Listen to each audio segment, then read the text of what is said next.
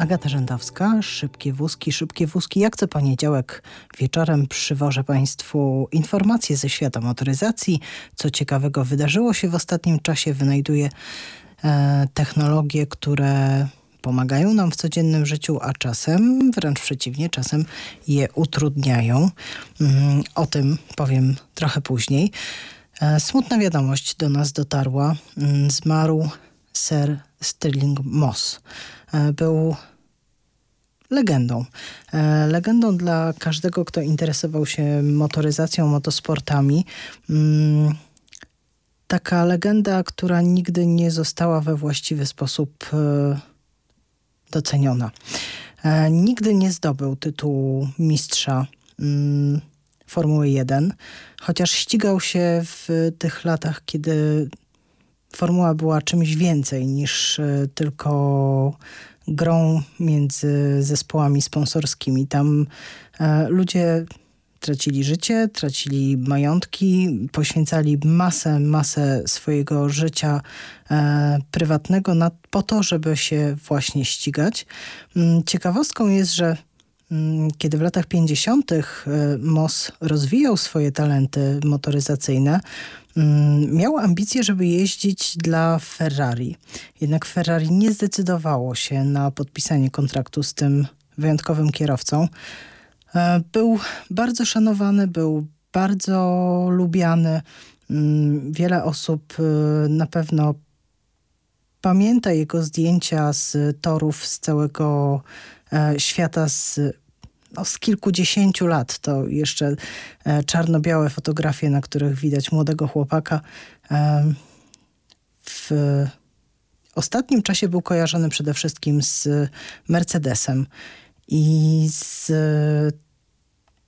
dodatkowo tutaj ch chyba mm, traci ten zespół, bo w zeszłym roku pożegnał swojego mentora E, również legendę, o której wielokrotnie tutaj wspominaliśmy i będziemy jeszcze dzisiaj e, pewnie powracać. E, Niki Lauda. Mm, no a teraz mm, Moss. No, tak się układają losy tych legend, że odchodzą. Ale 90 lat to jest zacny wiek. Hm. A z pozytywnych wiadomości, z pozytywnych wiadomości powiem Państwu tyle, że z kim bym ostatnio nie rozmawiała, niestety nie twarzą w twarz, ale przez jakieś e, ułatwiacze, komunikatory, e, Zazwyczaj schodzimy na tematy związane z e, transportem, z transportem, który w tej chwili jest zupełnie inny niż przywykliśmy. To znaczy ograniczamy się w przejazdach. Ja, jak Państwo, ci, którzy nas słuchają, regularnie wiedzą. Zrezygnowałam z prywatnego samochodu. Nie jeżdżę również komunikacją miejską w ostatnim czasie. W związku z tym posiłkuję się albo własnymi nogami, albo własnym rowerem. Mam nadzieję niebawem. Chociaż te ograniczenia różne e, trochę studzą moje zapędy. Mm, albo jeszcze samochodami z carsharingu. Są miasta, w których carsharing świetnie się sprawdził w czasie tej izolacji, a są miasta, które niezbyt przychylnie e, wciąż patrzą na różne formy współdzielonego mm, transportu. Zobaczymy, jak będzie dalej. Jakieś plotki słyszałam o tym, że w Warszawie w Polsce w ogóle e, może być to ograniczone. Trochę mi się w to nie chce wierzyć, bo to jest e, jednak pozbawienie wielu, wielu osób możliwości przemieszczania się w stosunkowo bezpiecznych, e, odizolowanych warunkach. Mam nadzieję, że nie dojdzie do tego, że carsharing zostanie w jakiś sposób zawieszony. Natomiast chciałabym zwrócić Państwa uwagę na to, mm, że ten transport publiczny, który tak bardzo e, wielu osobom ułatwia życie, czasami jest e, dla miast e, przekleństwem, to znaczy trzeba bardzo dużo pieniędzy wydawać na jego modernizację, utrzymywanie. W takich sytuacjach kryzysowych, jakie w tej chwili, z jakimi w tej chwili się spotykamy, to są ogromne koszty, które miasta muszą ponoszy, ponosić wciąż. No i pytanie, czy miasta będą w stanie udźwignąć kolejne mm, duże inwestycje w infrastrukturę i w pojazdy elektryczne, w autobusy elektryczne, no wszystko wskazuje na to, że transport jednak będzie wciąż przechodził metamorfozę i na razie nikt nie mówi o tym, żeby rezygnować z transportu nisko i zeroemisyjnego, żeby odkładać te zmiany na później. Wszystko wygląda tak, jakbyśmy mieli rzeczywiście dążyć do tego, żeby miasta były wolne od y, zanieczyszczeń. No a te zanieczyszczenia to są przede wszystkim spaliny, to są pyły, które wduch, wdychamy, ale to jest też hałas i tego hałasu teraz mamy znacznie mniej w związku z tym, że jest mniejszy ruch. E, to się daje wyczuć, usłyszeć e, i wydaje mi się, że wiele osób odczuwa, wychodząc e, na zewnątrz, mm, większą przyjemność ze spacerowania z psami albo z odbywania tych higienicznych spacerów dla dobra psychicznego w takiej ciszy i spokoju. Nie wiem, czy Państwa okolicy również, ale w mojej okolicy pojawiły się ptaki i to są śpiewy ptaków, których ja przez wiele, wiele lat nie słyszałam w mieście. E, mieszkałam kiedyś na obrzeżach Warszawy i tam rzeczywiście dzięki temu, że było całkiem sporo drzew, e, można było usłyszeć takie niesamowite, dźwięczne, piękne trele ptasie. Im bliżej mieszkałam centrum, tym mniej tych e, pięknych ptaków, tych pięknych śpiewających ptaków mogłam usłyszeć, a dzisiaj rano piękny koncert mnie przywitał i, i, i, z wielką radością, pomimo, że było troszeczkę chłodniej. No i w końcu doczekaliśmy się deszczu. E, ciut później wysłuchałam tych ptasich treli. No i mam nadzieję, że, że te ptaki nam nie odfruną, jeśli pojawi się większy ruch e, w Warszawie. No a pewnie się pojawi całkiem niebawem, bo już e, w niektórych krajach przepisy poluźniające te restrykcje są. E, już są zapowiedzi tego, co będzie w pierwszej kolejności w Czechach czy w Norwegii wracało do życia na takie zwykłe tory. Myślę, że u nas też e, niebawem zaczniemy żyć po staremu, prawie po staremu, no bo jakieś ograniczenia na pewno jeszcze będą. Na pewno jeszcze nie będziemy spotykać się licznie na kongresach. Ja, proszę Państwa, co tydzień, przynajmniej raz w tygodniu um, uczestniczę w bardzo ciekawych międzynarodowych spotkaniach online i bardzo się cieszę, że wreszcie ludzie odkryli internet nie tylko po to, żeby przesyłać sobie zdjęcia kotów, ale wreszcie internet służy nam do tego, żeby pracować i to pracować bardzo efektywnie. Na dzisiaj przygotowałam e, zestaw muzyki, oczywiście po polsku, i na początek będzie Mazowsze. Będzie to polonez warszawski.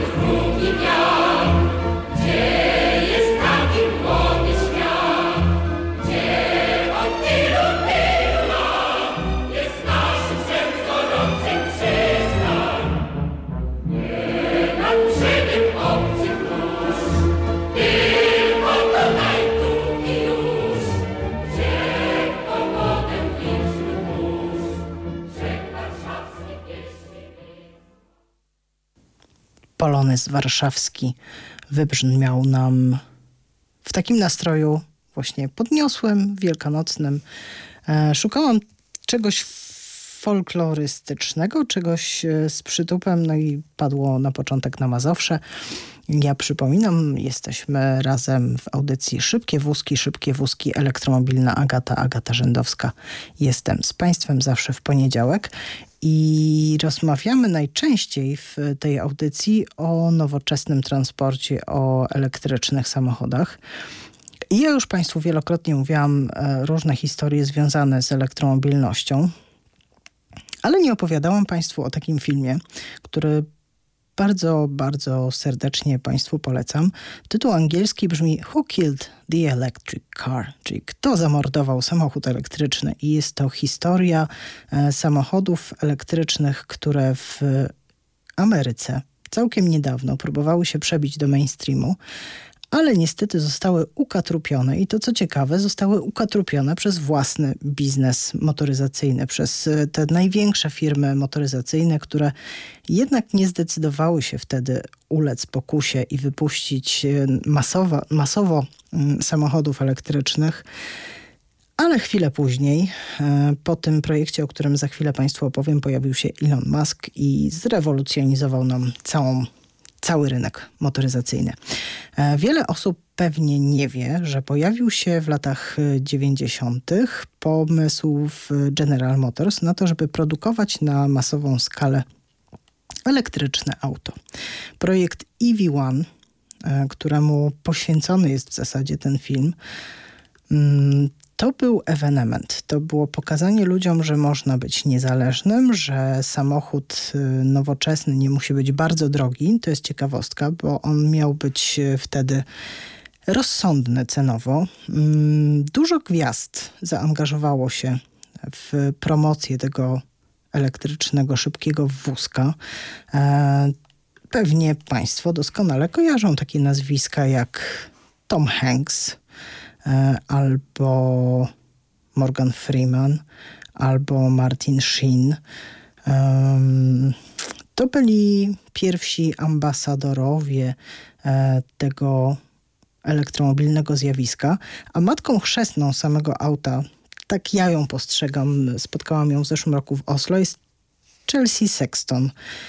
Dzisiaj e, powiedzielibyśmy, że to jest e, Evie ewangelist, e, tak to mówią na zachodzie, a tak naprawdę to jest e, osoba, która głosi e, prawdę o samochodach elektrycznych. Znaje od podszewki, pracowała przy projekcie EV1 od samego początku. To był kilkunastoosobowy zespół, który odpowiadał za to, żeby wyprodukować auto, wypromować auto, żeby właśnie znaleźć takie osoby z pierwszych stron gazet, jak Tom Hanks czy Mel Gibson, które chciałyby tymi elektrycznymi autami podróżować.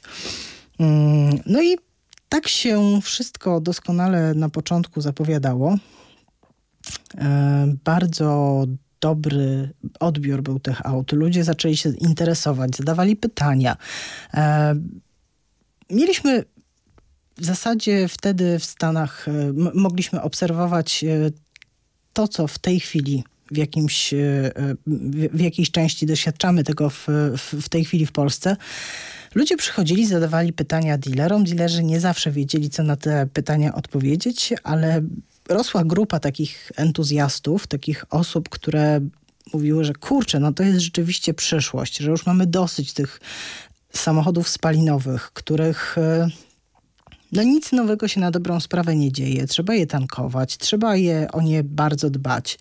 No gdzieś tam już y, toczyły się rozmowy o tym, że trzeba będzie mm, ograniczać emisje, że miasta są zasmogowane, zabrudzone, zanieczyszczone, że jest głośno i że śmierdzi po prostu. Pamiętajmy, że to było jeszcze kilkanaście lat temu, więc samochody nie były tak y, sprawne w oczyszczaniu y, spalin. No i co by tu poradzić? No najlepszym i najprostszym wtedy sposobem wydawało się wyprodukowanie samochodów elektrycznych. A te samochody elektryczne e, w Stanach, no gdzie mogły się najszybciej przyjąć? No w Kalifornii. W Kalifornii, w której zanieczyszczenie w Los Angeles przede wszystkim, zanieczyszczenie powietrza było już tak ogromne w latach 80., że w zasadzie mm, ludzie umierali z powodu smogu. Czyli nie jest to też jakaś sytuacja dla nas y, abstrakcyjna. W Polsce też tego doświadczamy. tym, że e, polski smog ma swoją specyfikę troszeczkę inną niż ten smog e, rodem z Los Angeles. No i tak to się jakoś wszystko świetnie rozwijało, że aż się przestało rozwijać. To znaczy, e, przede wszystkim branża ropy i gazu zobaczyła, że kurczę, stracimy na tym interesie i nie możemy w sobie na to pozwolić. E, do tego przyczyniły się też e, zmiany we władzach. Mm, można powiedzieć, że co drugi z prezydentów był zainteresowany rozwijaniem OZE i e, zielonych technologii produkcji energii i odchodzeniem w jakimś stopniu od paliw kopalnych. Kiedy przyszedł Ronald Reagan, to nie wiem, czy Państwo wiecie, ale nakazał szybko zdemontować panele fotowoltaiczne, które zamontował w Białym Domu jego poprzednik. Można się domyślić, e, jaką, jaka był, jaki był jego stosunek wobec e, paliw kopalnych, e, a jaki był stosunek wobec energii odnawialnej i jak mógł patrzeć na elektromobilność w tamtych latach. Mm, no więc dobrze szło i nie wyszło ale samochody elektryczne się odrodziły. Pod koniec y, projektu EV1, który został e, to były samochody, których w ogóle nie można było kupić. One były leasingowane. Mm, to był sprytny zabieg ze strony koncernu. Kiedy podjęto decyzję, że jednak zostaną one wycofane z rynku, natychmiast zostały one, były one odbierane od właścicieli, od tych y, leasingobiorców. Nie mogli oni nic zrobić, bo byliby posądzeni o po prostu przywłaszczenie sobie samochodów. Ta grupa entuzjastów, która tam wyrosła, miała ze sobą dobry kontakt, e, zaczęła poszukiwać, co się stanie z autami no w zasadzie nowymi, dobrymi, sprawnymi. E, otóż poszły one na przemiał były składowane przez pewien czas e, gdzieś głęboko na, na pustyni. Nie można było do nich dojechać, trzeba było się e, wybrać tam helikopterem, żeby móc spojrzeć na to z góry, jakim stanie są auta. Auta były zmiażdżone i przygotowane do, do kasacji.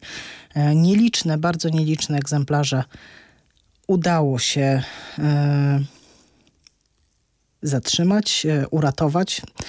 Wiele, wiele tygodni ludzie walczyli o to, żeby móc je odkupić. Nawet był taki promyk nadziei, że rzeczywiście firma się ugnie i będzie można kupić te samochody. Niestety GM ostatecznie nie zdecydował się na ten ruch. No i zmielono potężny kawałek historii motoryzacji, takiej nowoczesnej motoryzacji. Ale projekt samochodów elektrycznych, tak jak Państwu mówiłam, nie upadł.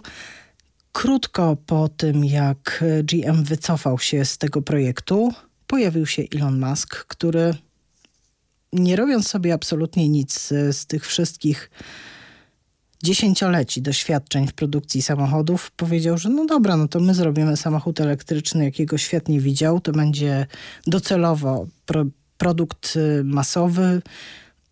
Zadeklarował, że nie spocznie, znaczy będzie rozwijał Tesla tak długo, dopóki wszystkie samochody na świecie nie będą e, elektryczne. Zobaczymy, co tego wyjdzie. Na razie idzie mu to całkiem dobrze, no i pokazuje, że pomimo wielu trudności finansowych, ale powiedzmy sobie szczerze, w tej chwili wszyscy dostają, cała branża motoryzacyjna w kość.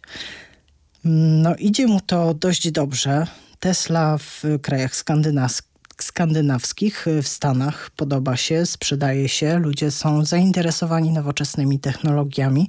E, podoba im się też taki rozrywkowy klimat e, który mają samochody tworzone przez Ilona Maska. No wracając do historii y, amerykańskiego snu o wolności, bo dla mnie to jest właśnie taki niespełniony jeszcze do końca sen o wolności. Wtedy, kiedy zabijano EV1, wtedy wzrastała grupa producentów y, samochodów oferujących auta wodorowe. Mówiono wtedy w Kalifornii, wtedy gubernatorem y, tego stanu był Arnold Schwarzenegger. Dla niego specjalnie przygotowano też prototypowy pojazd wodorowy Hammer. E, w wersji takiej cywilnej i wtedy mówiono, że słuchajcie, żadne tam baterie, tylko wodór będzie tym paliwem, e, które zrewolucjonizuje motoryzację i które spowoduje, że będzie czysto, cicho, tanio e, i w ogóle wszyscy będą zadowoleni. No, okazało się po tych e, kilkunastu latach, że to nie jest do końca tak, że nie jest to takie tanie, proste i dostępne paliwo, że zbudowanie infrastruktury do tankowania wodoru jest bardzo kosztowne, że produkcja wodoru też, takiego czystego wodoru jest też kłopotliwa. No i w sumie to jesteśmy trochę znowu w punkcie wyjścia. To znaczy wtedy mówiono, że już, już za chwilę ta wodorowa rewolucja eksploduje i w tej chwili mamy podobną sytuację. No trudno się dziwić, ponieważ e, firmy paliwowe, tracąc klientów e, którzy nie będą przyjeżdżać na stację tankować, e, chciałaby ich jakoś zatrzymać.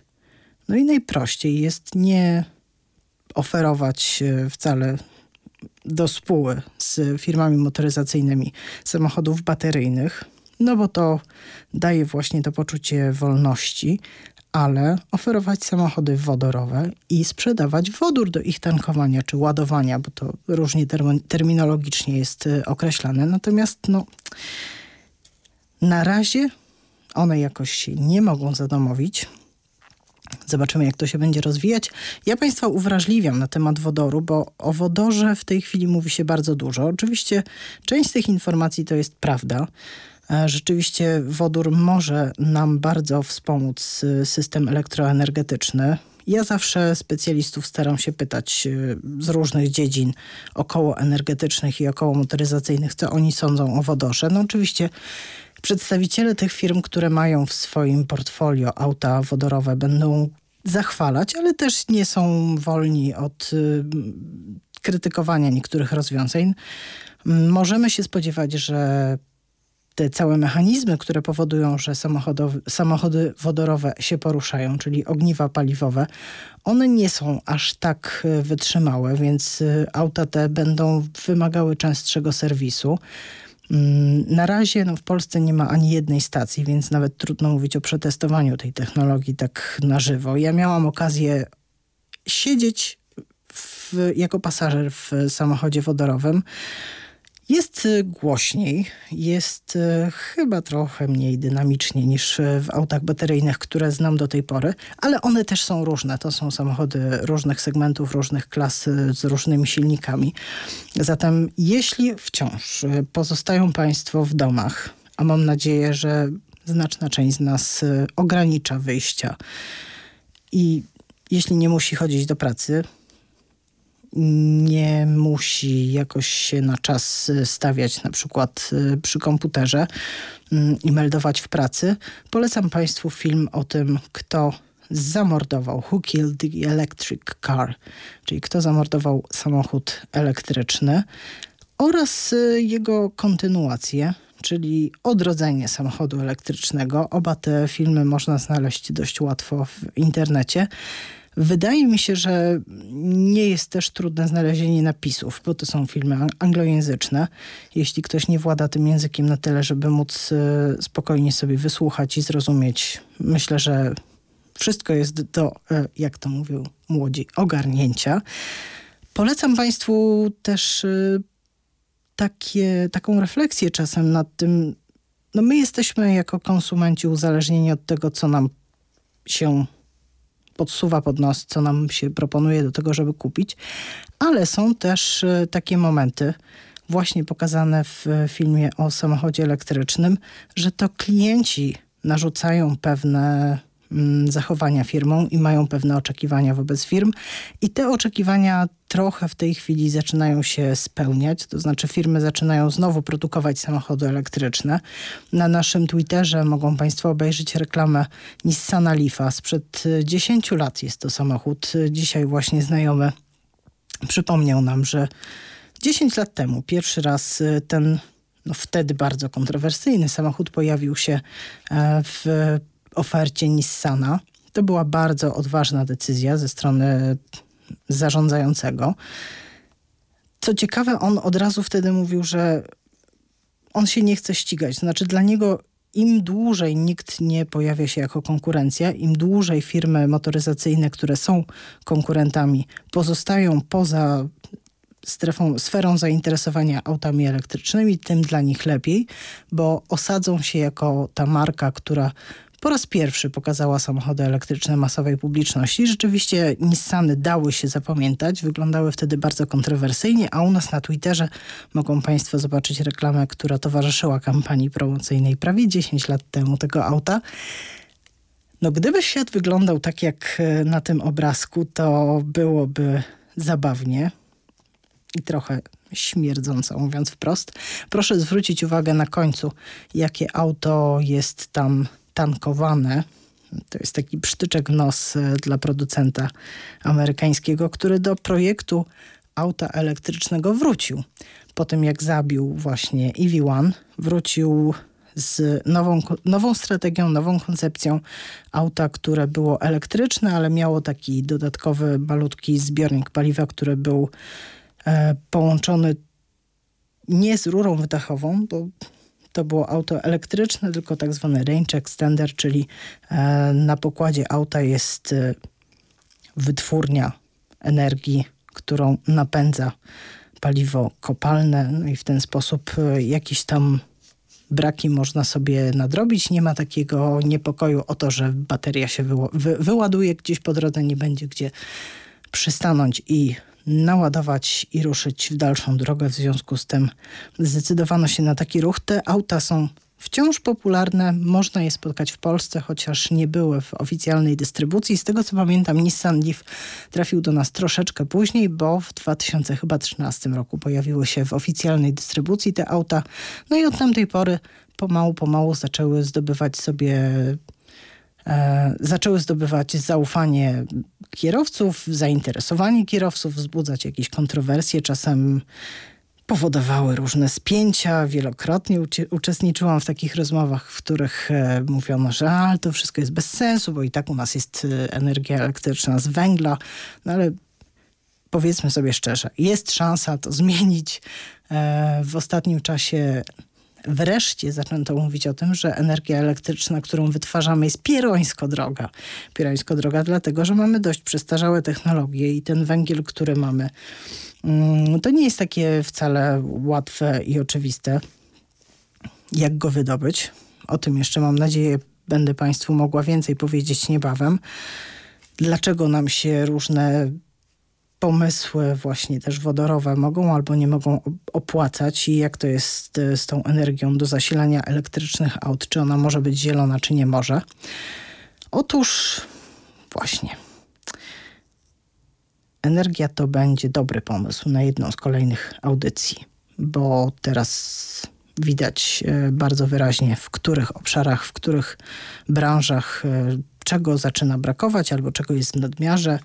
Mm, no i pokazuje też, że tam, gdzie można samemu wytwarzać energię, a można ją nawet mieszkając w bloku wytwarzać e, na własne potrzeby. Są takie e, ciekawe rozwiązania. Znam kilka takich przypadków, wypadków e, rozwiązań właśnie zastosowanych w Polsce, gdzie ktoś mieszkając wcale nie na ostatnim piętrze, w dużym bloku, mm, korzysta z energii odnawialnej. Masa tematów wokół tych samochodów elektrycznych jest jeszcze do poruszenia. Ja teraz zostawię Państwa na chwilę z muzyką. Będzie to Grzegorz z Ciechowa. Piejo, kury, piejo. Ja zostawię Państwa już teraz z piosenką. Za chwilę zaśpiewa Grzegorz z Ciechowa. Będą piejo, kury, piejo. Znowu będziemy w klimacie folkowym. A potem y, zapraszam Państwa na spotkanie z Piotrem Stokłosą. Jest to książkowy Prowadzi swój blog o książkach, książki sportowe blogspot.com. E, współpracuje też e, z wydawnictwem SQN i opowie o tym, co warto zobaczyć e, na swojej półce mieć, co warto przejrzeć, przeczytać jak się zainspirować.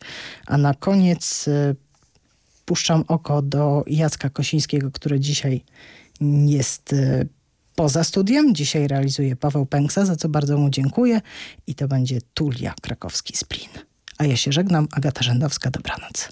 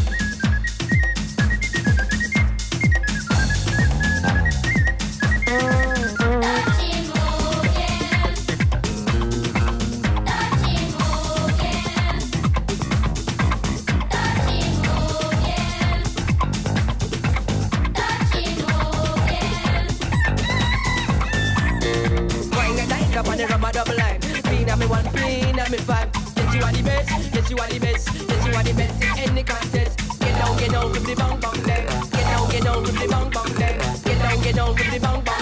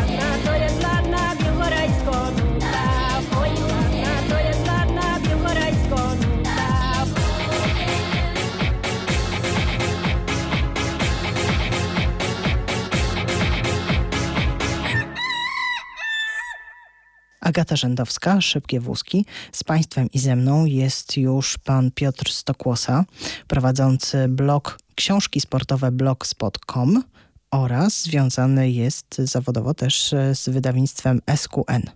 Dobry Dzień wieczór. dobry, witam. Dzień dobry wieczór, witam serdecznie. Będziemy rozmawiać o książkach. E, Temat e, książek motoryzacyjnych już się u nas przy okazji świąt Bożego Narodzenia pojawił. Teraz zupełnie niespodziewane, niespodziewanie mamy więcej czasu na czytanie e, i ten czas e, kończących się świąt Wielkiej Nocy mm, to jest taki czas, który jeszcze po nim nie wystartujemy w pełni, więc jeszcze po kolejne książki możemy sięgnąć. I o książkach, które są inspirujące, w których są ciekawe motoryzacyjne historie, chciałabym, żebyśmy porozmawiali. Jeśli mówimy o książkach motoryzacyjnych, jaka pierwsza pojawia się w Pana głowie? W mojej głowie chyba pojawia się e, książka Mechanik e, Marka Elvisa Preskleya, e, który był mechanikiem właśnie w Formule 1 e, i, w której opowiada mnóstwo anegdot, mnóstwo historii z kulis tego, jak funkcjonuje ten świat, jak wyglądają relacje z kierowcami, Kimim Raikkonenem, z Davidem Coulthardem, mm, jak wygląda w ogóle praca mechanika tak naprawdę, bo, bo to nie tylko e, te kilka sekund, które, które widzimy gdzieś tam e, podczas pit stopu, e, zmiana opon i tankowanie paliwa, ale też szereg innych czynności i też szereg ludzi, którzy pracują mm, na sukces takiego kierowcy, więc to myślę dla każdego fana Formuły 1 i ogólnie sportów motoryzacyjnych bardzo ciekawa historia, e, odsłaniająca kulisy. Bardzo ciekawa książka. No właśnie, te kulisy są nieoczywiste. Tam gra zespołowa jest y, ponad wszystko, absolutnie. To, to, ta, ta harmonia działania. Natomiast tam jest też bardzo dużo rywalizacji między zespołami. Nawet w jednym teamie kierowcy mają swoich ludzi i ci ludzie pomiędzy sobą rywalizują, prawda? Tak, dokładnie. No nawet są tutaj jakieś takie też przytyki pomiędzy zespołami, tak, puszczanie głośno muzyki. E, Jeden zespół e, jakby próbuje się w ten sposób e, jakoś wyróżnić i trochę uprzykrzyć życie drugiemu, więc jest tutaj też dużo takich zakulisowych historii właśnie o tym, jak wygląda jak wygląda ta praca od kulis, rywalizacja między zespołami nie tylko na poziomie sportowym, nie tylko na torze, ale też wśród innych członków tych zespołów. A taki numer dwa, to jaka książka mogłaby to być? E, Numer dwa, to myślę, że moglibyśmy e, zmienić dyscyplin- dyscyplinę sportu i, i chyba mógłbym polecić książkę e, trenera Marka Cieślaka, żużlową, z kolei dla panów żużla, który jest w Polsce bardzo popularny, Mm, bo Marek Cieślak to jest taki człowiek, instytu- instytucja w tym sporcie i, i, i naprawdę już ponad pół wieku e, jest z żużlem związany najpierw jako zawodnik, później jako e, trener, obecnie trener e, reprezentacji Polski, więc no, historii, anegdot na temat czarnego sportu, jak on się zmieniał przez te lata, jak, jak ewoluował, naprawdę tej książce Pół wieku na czarno mnóstwo. Ta książka też jest po prostu świetnie, świetnie napisana. Tutaj duża rola współautora Wojciecha Kerbera, który świetnie te wspomnienia Marka Cieślaka spisał. No i też jest tutaj, tak jak podobnie jak w Mechaniku, dużo dobrego humoru, bo e, trener Marek Cieślak e, słynie z tego, że e, ma dosyć luźne podejście zarówno do, e, do sportu, jak i do życia, więc, więc też anegdot, e, śmiesznych, zabawnych historii związanych z czarnym sportem w tej książce nie brakuje.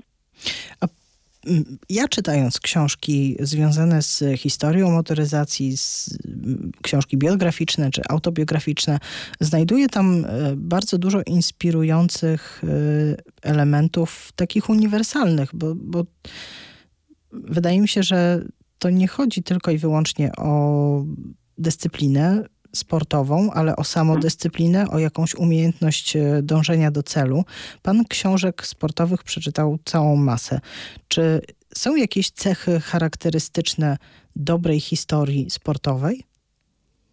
Mm, Dobra historia sportowa to na pewno y, taka historia, która wpisuje się y, w taką historię mm, od zera do bohatera.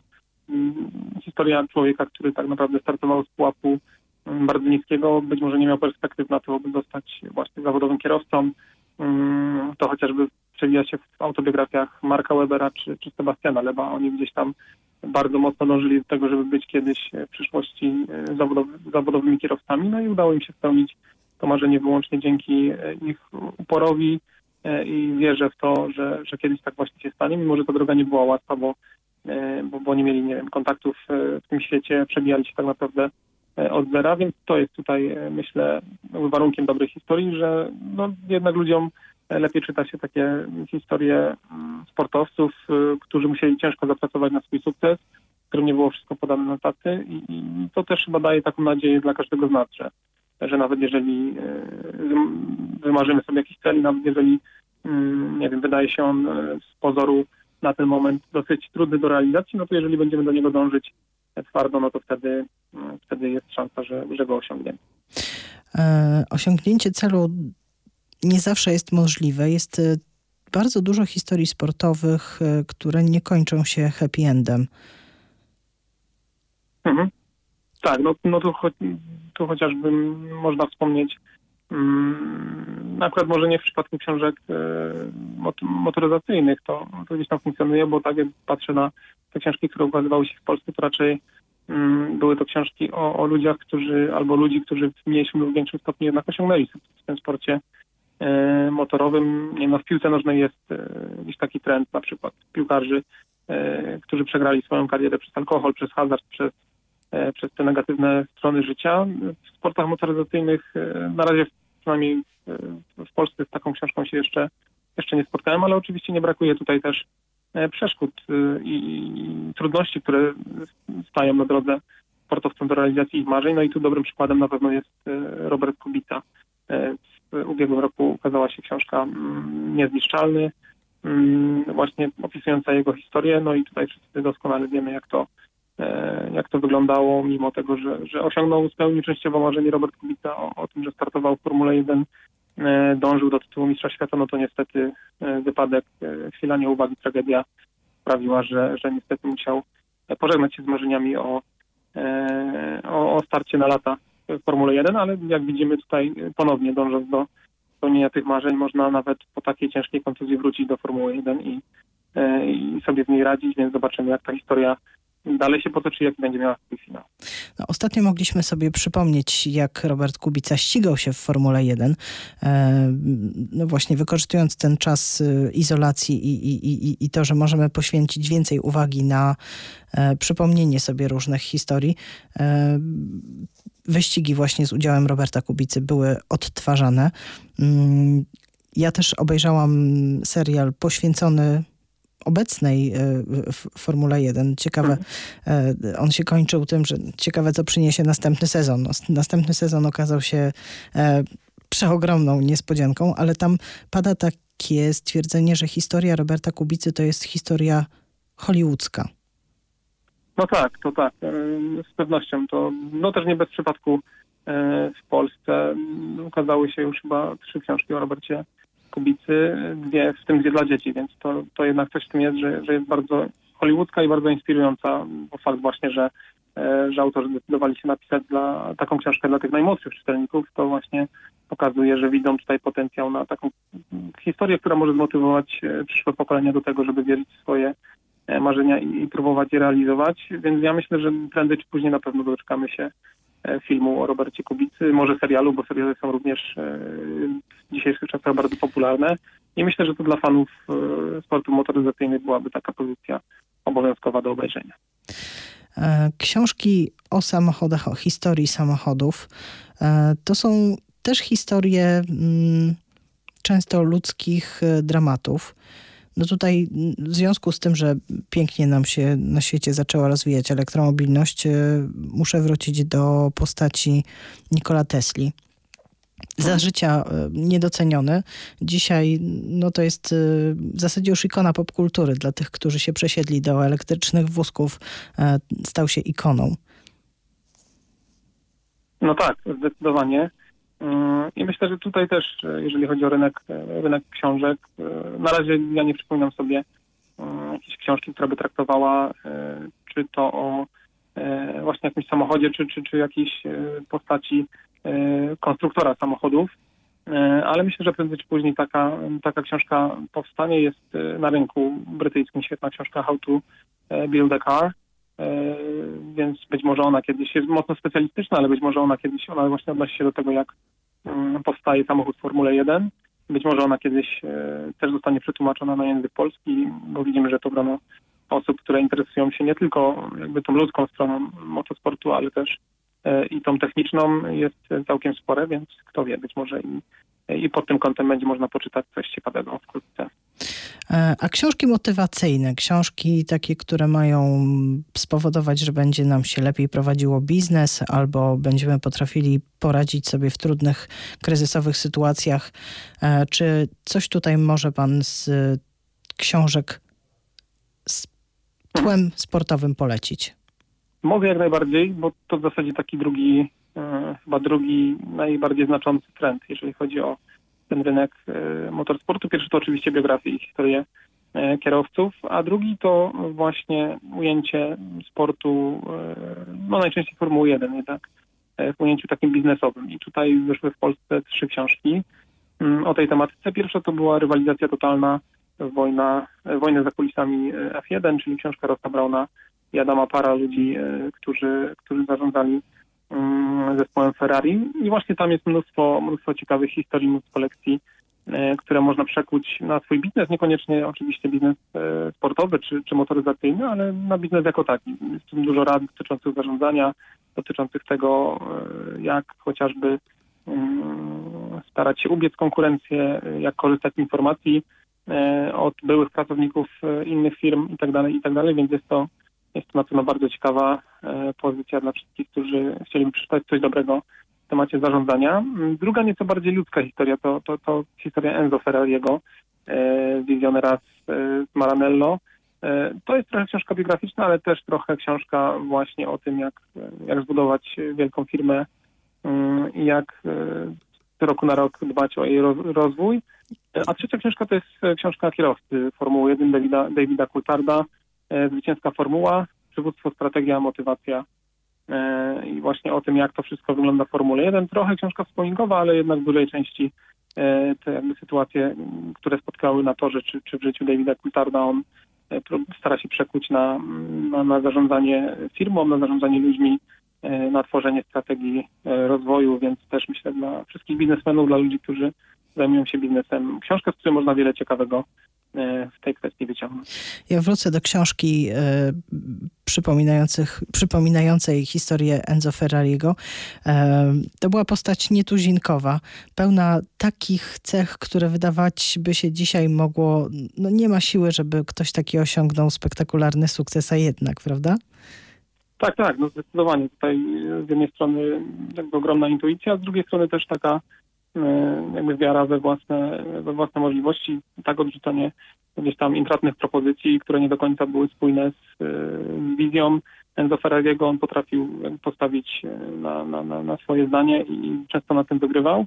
No i dzięki, dzięki temu pewnie został zapamię- zapamiętany przez ludzi jako, jako ten wizjoner, ten, który wyznaczał wizję, pozostał wierny swoim wartościom i, i dzięki temu też na pewno firma Ferrari jest dziś w tym miejscu, w którym jest. E, Książki motoryzacyjne to są też książki, w których bardzo dużą rolę odgrywają obrazki. E, Piękne fotografie pięknych aut. E, Od dziecka uwielbiałam broszury mm, promocyjne. Tam co prawda nie było spisanych historii, ale ta historia była opowiedziana w, poprzez zdjęcia. Mm, Czy dzisiaj, w tej dobie cyfrowej, to już jest pytanie bardziej do pracownika wydawnictwa niż Mhm. do, do osoby prowadzącej blog, e, czy w tej dobie cyfryzacji jeszcze albumy mają szansę się odrodzić albo w ogóle znikną, albo nie znikną? Myślę, że nie znikną. Myślę, że albumy są taką dosyć specyficzną formą mm, publikacji, yy, no bo jednak częściej zbieramy albumy na prezent, e, a rzadziej kupujemy je dla siebie. Książkę raczej w większości kupujemy e, dla siebie, żeby ją przeczytać, żeby dowiedzieć się, co jest e, w środku. Natomiast album jest e, dosyć e, łatwiejszy, jeżeli chodzi o wybór prezentu. No bo jeżeli ktoś się interesuje jakąś tematyką, dajmy na to właśnie e, samochodami, nie wiem, firmy Ferrari, no to kupując taki album, Mm, właśnie o tej tematyce e, jest mniejsze niebezpieczeństwo, że e, jest większe prawdopodobieństwo, że, że, że taki prezent się spodoba e, tej osobie, więc myślę, że albumy do końca nie znikną, nie znikną z rynku. Jest coś przede wszystkim dla oka. Wiadomo, że e, obecnie, tak jak tutaj pani wspomniała, tak świat cyfrowy mm, zalewa nas fotografiami, filmami, social media też sprawiają, że tych e, treści wizualnych jest znacznie więcej niż treści pisanych, Mm, ale jednak czymś innym jest przeglądanie mm, albumu, czy przeglądanie social mediów, e, przeglądanie zdjęć, które tam są umieszczone, a jednak przeglądanie albumu, gdzie te zdjęcia zostały wyselekcjonowane, zostały poddane jakieś obróbce graficzne i zostały przygotowane do nich bardzo często jakieś też opisy, e, które pokazują, jaka historia kryje się za tym zdjęciem.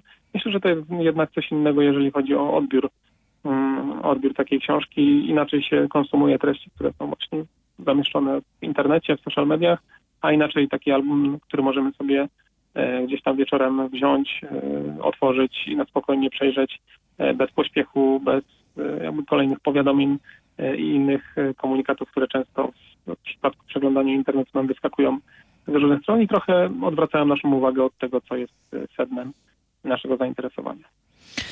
A czego możemy się motoryzacyjnego jeszcze w tym roku spodziewać w wydawnictwie SQN?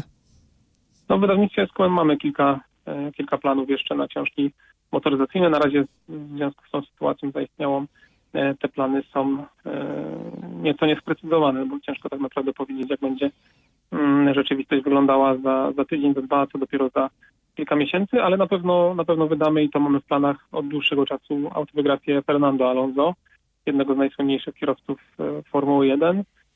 Ta książka miała już się ukazać. Ona jest e, akurat wydana w takiej formule, że ma zostać mm, wydana na całym świecie w tym samym czasie. Ma mieć jedną datę premiery na całym świecie.